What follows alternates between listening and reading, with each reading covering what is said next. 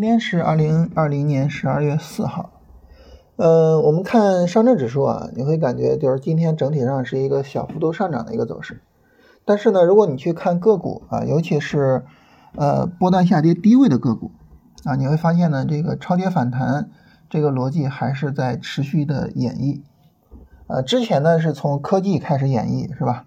然后呢到医疗这个板块啊，然后今天到了哪个板块呢？到了食品饮料这个板块。这些板块呢，之前调整力度都比较大啊，都是深幅的波段回调，现在呢都是从波段底部展开拉升啊，有些个股就直接涨停。所以现在的这个整体的市场演绎逻辑就是一个超跌反弹的逻辑啊，这个时候我们不用去管说它是哪个板块，就逻辑整体上就这么一个大的逻辑。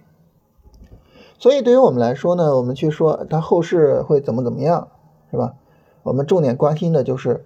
这个超跌反弹的这个逻辑，它后市会怎么样去演绎啊？当然，这个演绎的路径很简单，就是两个大的演绎路径。第一个演绎路径呢，就是这个超跌反弹最终呢演化成一个新的波段上涨啊，就是你前面不是长时间的波段下跌吗？行，我后边呢是一个新的波段上涨。那第二个演绎路径呢，就是它就是仅仅是一个超跌反弹而已，就是一个短线反弹。短线反弹完了呢，后边还会继续下跌，甚至继续创新低，甚至长时间的持续下跌，啊，就这两种走势都是有可能的。那么具体这两种走势呢，我们来探讨一下啊。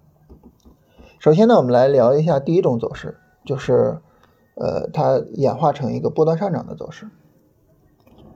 那么演化成波段上涨的这个走势呢，从这个技术分析的角度，就从价格走势的角度，它是一个。什么样的演化过程呢？嗯，就是现在是从底部超跌反弹，是吧？无论涨停也好，还是慢慢的反弹几天也好，那么这是一个短线上涨。那么这个短线上涨呢，我们就要去看它的力度啊，力度强不强啊？尤其是它能不能过前高。然后我们看什么呢？然后我们看后面的这个回调，这回调是不是一个小的回调？甚至它有没有可能说在高位横盘？啊，不破三十分钟的高点，有没有可能能够做到？如果说这两个都能够去做到的话，那行，它就很有可能最终会演化成一个啊，我们所说的这种这个新的上涨波段。啊，这是从技术走势上。那从基本面上是一个什么概念呢？就是这些企业能不能够持续的去创造业绩，能不能够？很好的去修复它的高估值，我们知道就是很多板块、很多个股经过了这几年的上涨，从一九年到现在是吧，一直在涨。那么经过了这么长时间的上涨，它估值比较高了，能不能通过业绩的上涨去修复这个高估值，然后推动股价进一步的上涨？就这两个是我们比较去关心的。当然，比较直观的能够看到的就是价格走势啊。这个价格走势，当然它不是今天的情况，它甚至下周是完不成这个走势的，要到下下周啊。我们一看到到后面它这个上涨走完，下跌跌不动，我们就知道这个逻辑很有可能是会被演绎成功的。那到那个时候，我们就需要去做什么呢？啊，你就要去买入这些股票，然后呢，等这个新的波段上涨展开。那么我们看一看这些超跌反弹的板块，发现像医药、像食品饮料、嗯科技啊，你发现呢，它都是过去很长时间以来啊，一方面股票在股市呢成为大牛股，给我们带来很多投资收益；另外一方面呢，企业在我们的经营中，呃在我们的整个经济中发挥着重大作用。所以这些都是非常非常好的。板块和企业，那么一旦他们展开一个新的波段上涨，这个时候呢，无论是这些板块的想象空间，还是我们整个市场的想象空间，其实都是比较大的。所以我们很希望呢，就是这个逻辑能够演绎成功啊。但是呢，呃，就是市场怎么走啊，我们还是要看市场具体怎么样去演化啊。所以我们不能够往光往好了想，是吧？我们可以往好了想，我们也可以去推演，呃，也可以去思考说，这个它的基本面是不是支持它持续上涨，啊，这些都没问题。但是呢，我们也要去考虑另外的一种可能性，就是这仅仅是一个超跌反弹而已。啊，那么如果说是这样的话，那么这个时候呢，它的价格走势会呈现为一种什么情况呢？就是市场反弹啊，别管这个反弹是有利还是无利，然后呢，反弹之后的下跌同样是强有力的下跌，同样是强有力的下跌。那这个时候呢，就是这就是一个超跌反弹。啊，或者是呢，它尽管它的下跌不是强有力的，但是我们买进去，你发现第三段行情就是新一段的上涨涨不起来，涨不动，然后再度暴跌下来，这也是有可能的。就是这种情况呢，就属于是它就是一个超跌反弹，啊，它没办法重新展开一个新的波段上涨的情况，啊，那这个时候呢，就是行情都比较麻烦了。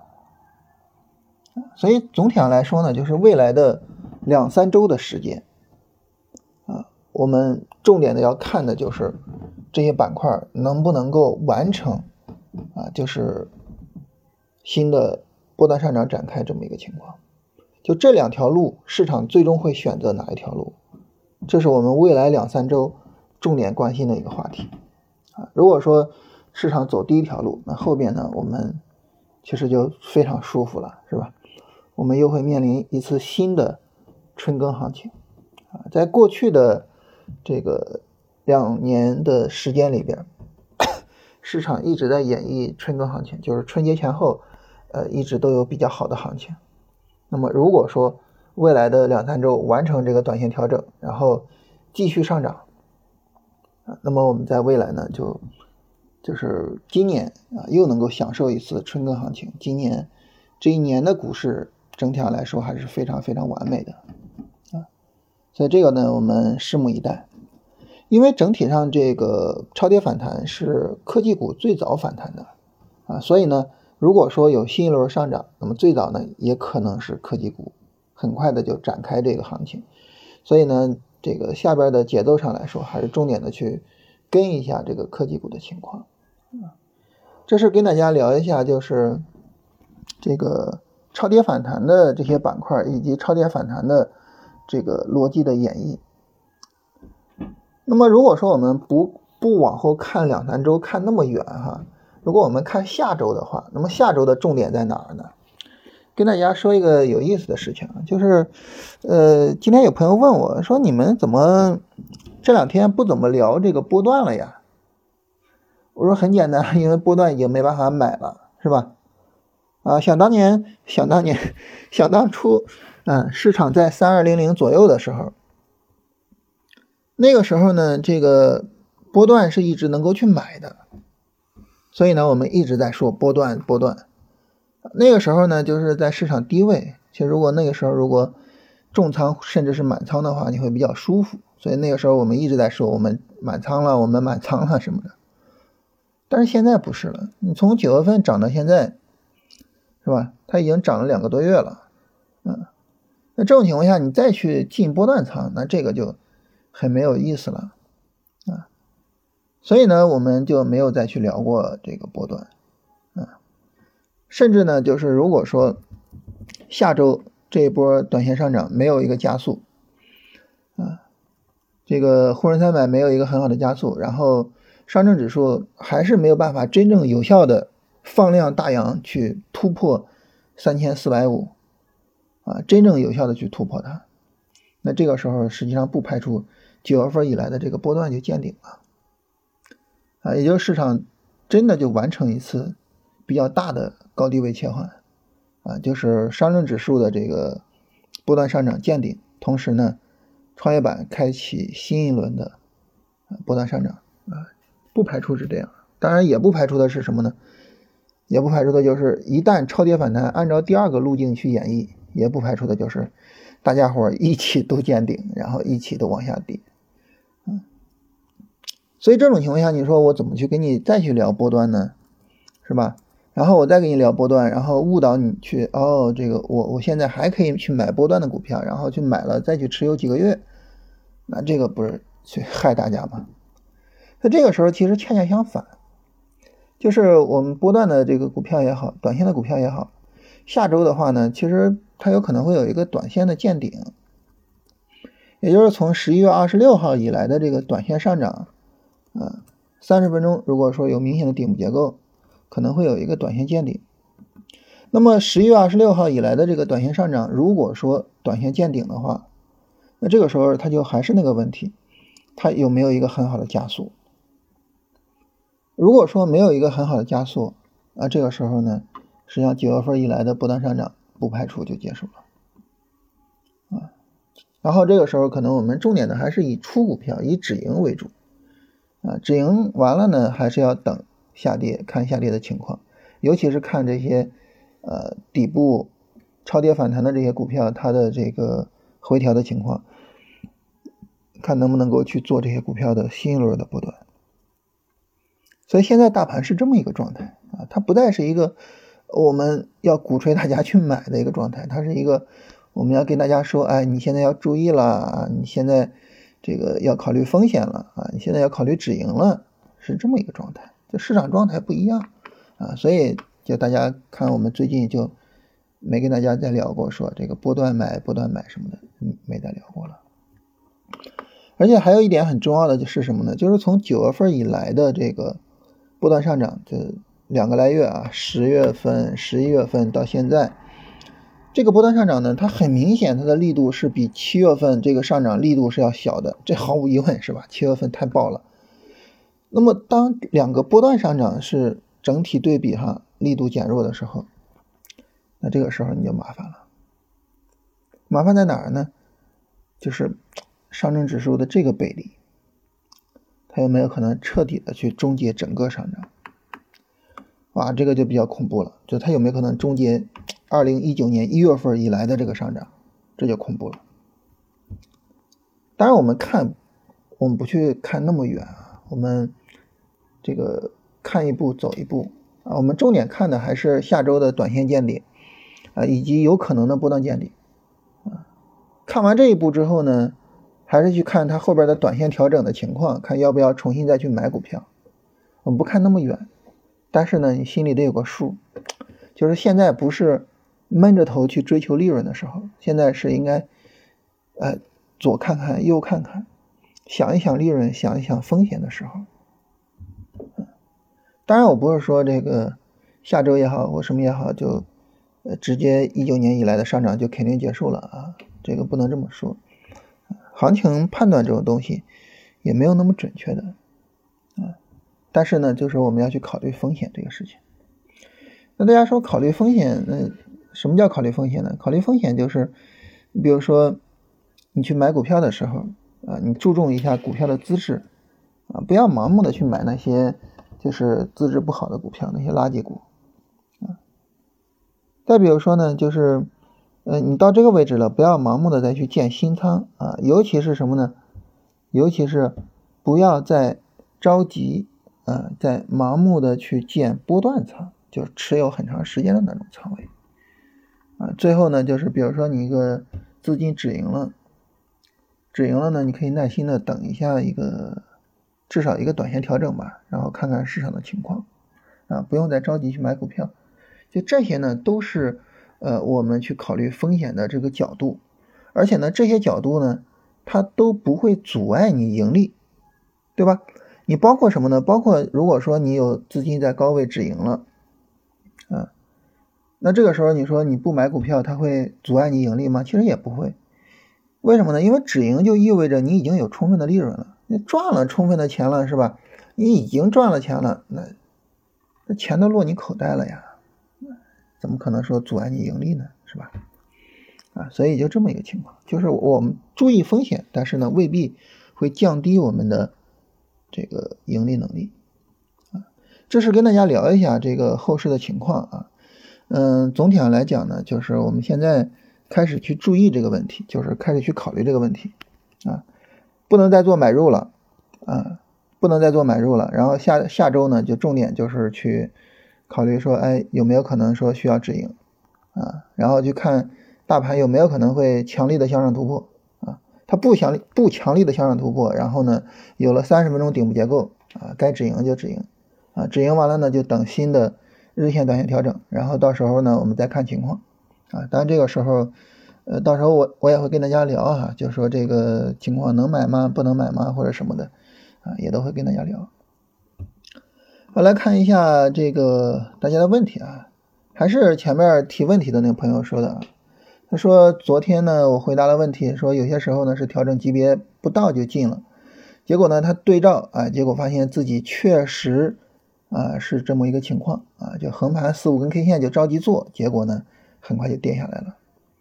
那这个时候你说横盘多少时间比较合适呢？啊，还有呢，就是问说这个底部抬升和之前相比，应该抬高多高？呃，多高是有效的呢？应该是什么呀？其实这个东西啊，我我还是想强调说什么呢？就是股票的面子和里子。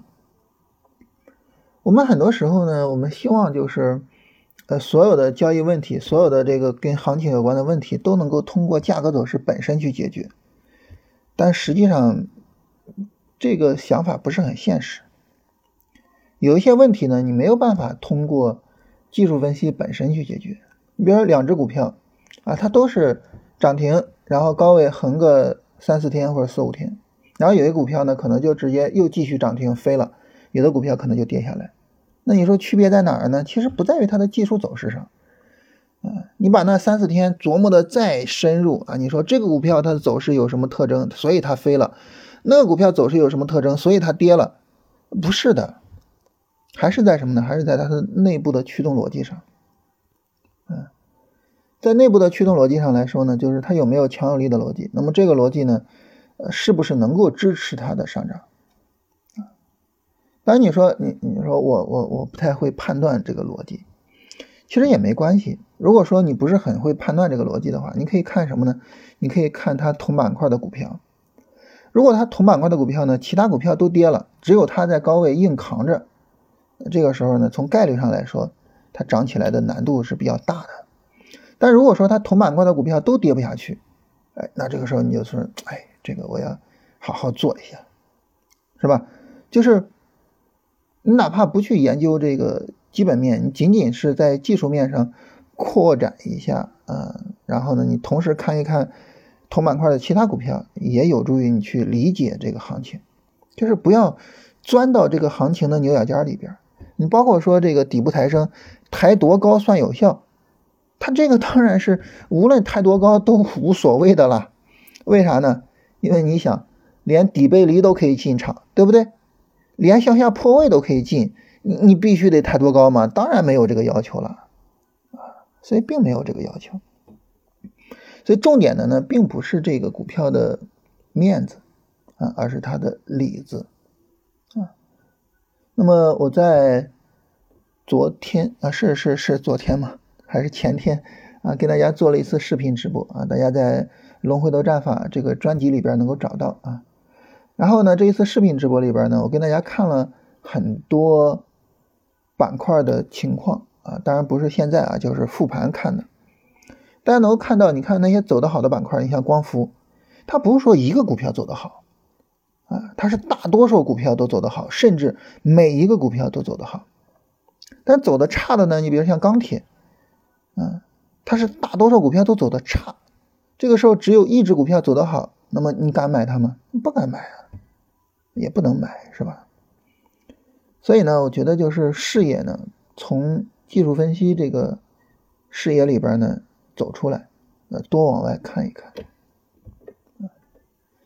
呃，我再跟大家聊一个走势啊，就所谓的蹲坑啊，就大家知道，很多时候一个股票上涨之前，往往先砸一下，砸一个叫所谓的黄金坑出来，蹲坑的这种走势。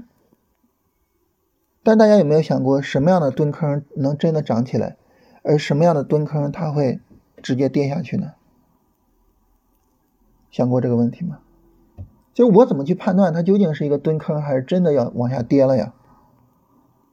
其实说白了还是，还是说它内在的逻辑啊。很多时候呢，这个股票蹲坑呢，它可能是一些外部的因素引起的。你比如说大盘下跌了，它也要跟着跌一下。你比如说有一个短期的利空，影响不大，但是呢，它也需要跌一下去消化，就诸如此类的。但是只要它的内在逻辑没有变，大盘也好，短期的利空也好，是没办法去阻挡它。最终上涨的。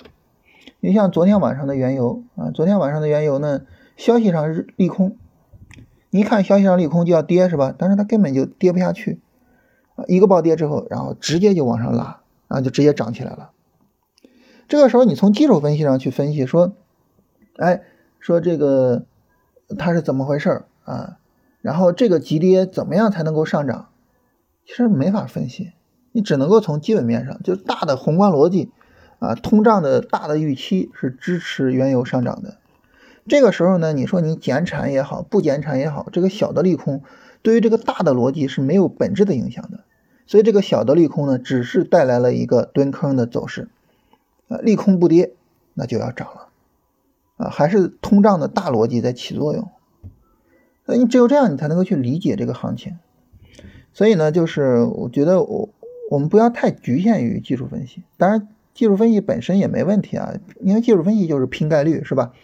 我把所有的这种行情全做了，我最终肯定是挣钱的，啊，所以它在概率上有很大的优势。但是基本面上它有一个很大的优势呢，就是帮助我们去筛选这些概率，能够尽可能的帮我们把概率提得更高一些。所以我我是比较鼓励，就是说我们能够把这两个方面结合起来，啊，包括做这个龙回头战法这个专辑，也是在探索。跟大家去交流，我们怎么样把基本面和技术面结合的更好？